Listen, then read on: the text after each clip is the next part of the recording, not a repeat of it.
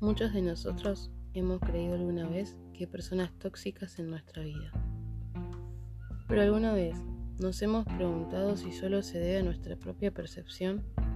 Es decir, si yo creo que Pedro es malhumorado y otra persona cree que solo es tímido, alguien más dice que solo busca dar pena.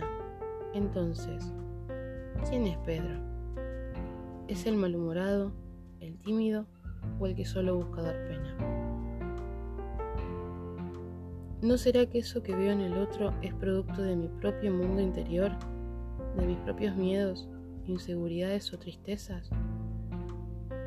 Más simple aún sería que dejemos de tratar a las personas como rótulos, etiquetas, que dejemos de culparlos por las cosas que nos suceden, que dejemos de comparar porque solo estamos hablando de nosotros mismos, de nuestra necesidad de juzgar y ser alguien a partir de lo que creo del otro, dándole la oportunidad a los demás de juzgarme, compararme y etiquetarme, siendo que nadie me define, solo yo.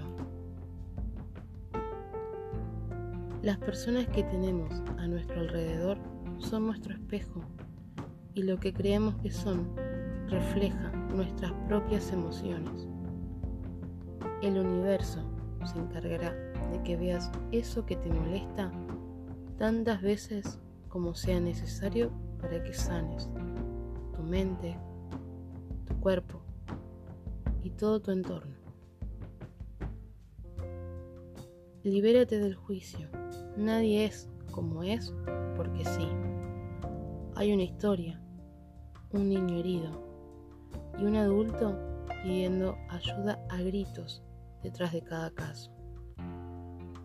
Ver el mundo con amor, comprensión, compasión, gratitud y perdón es lo que nos mantiene sanos y plenos.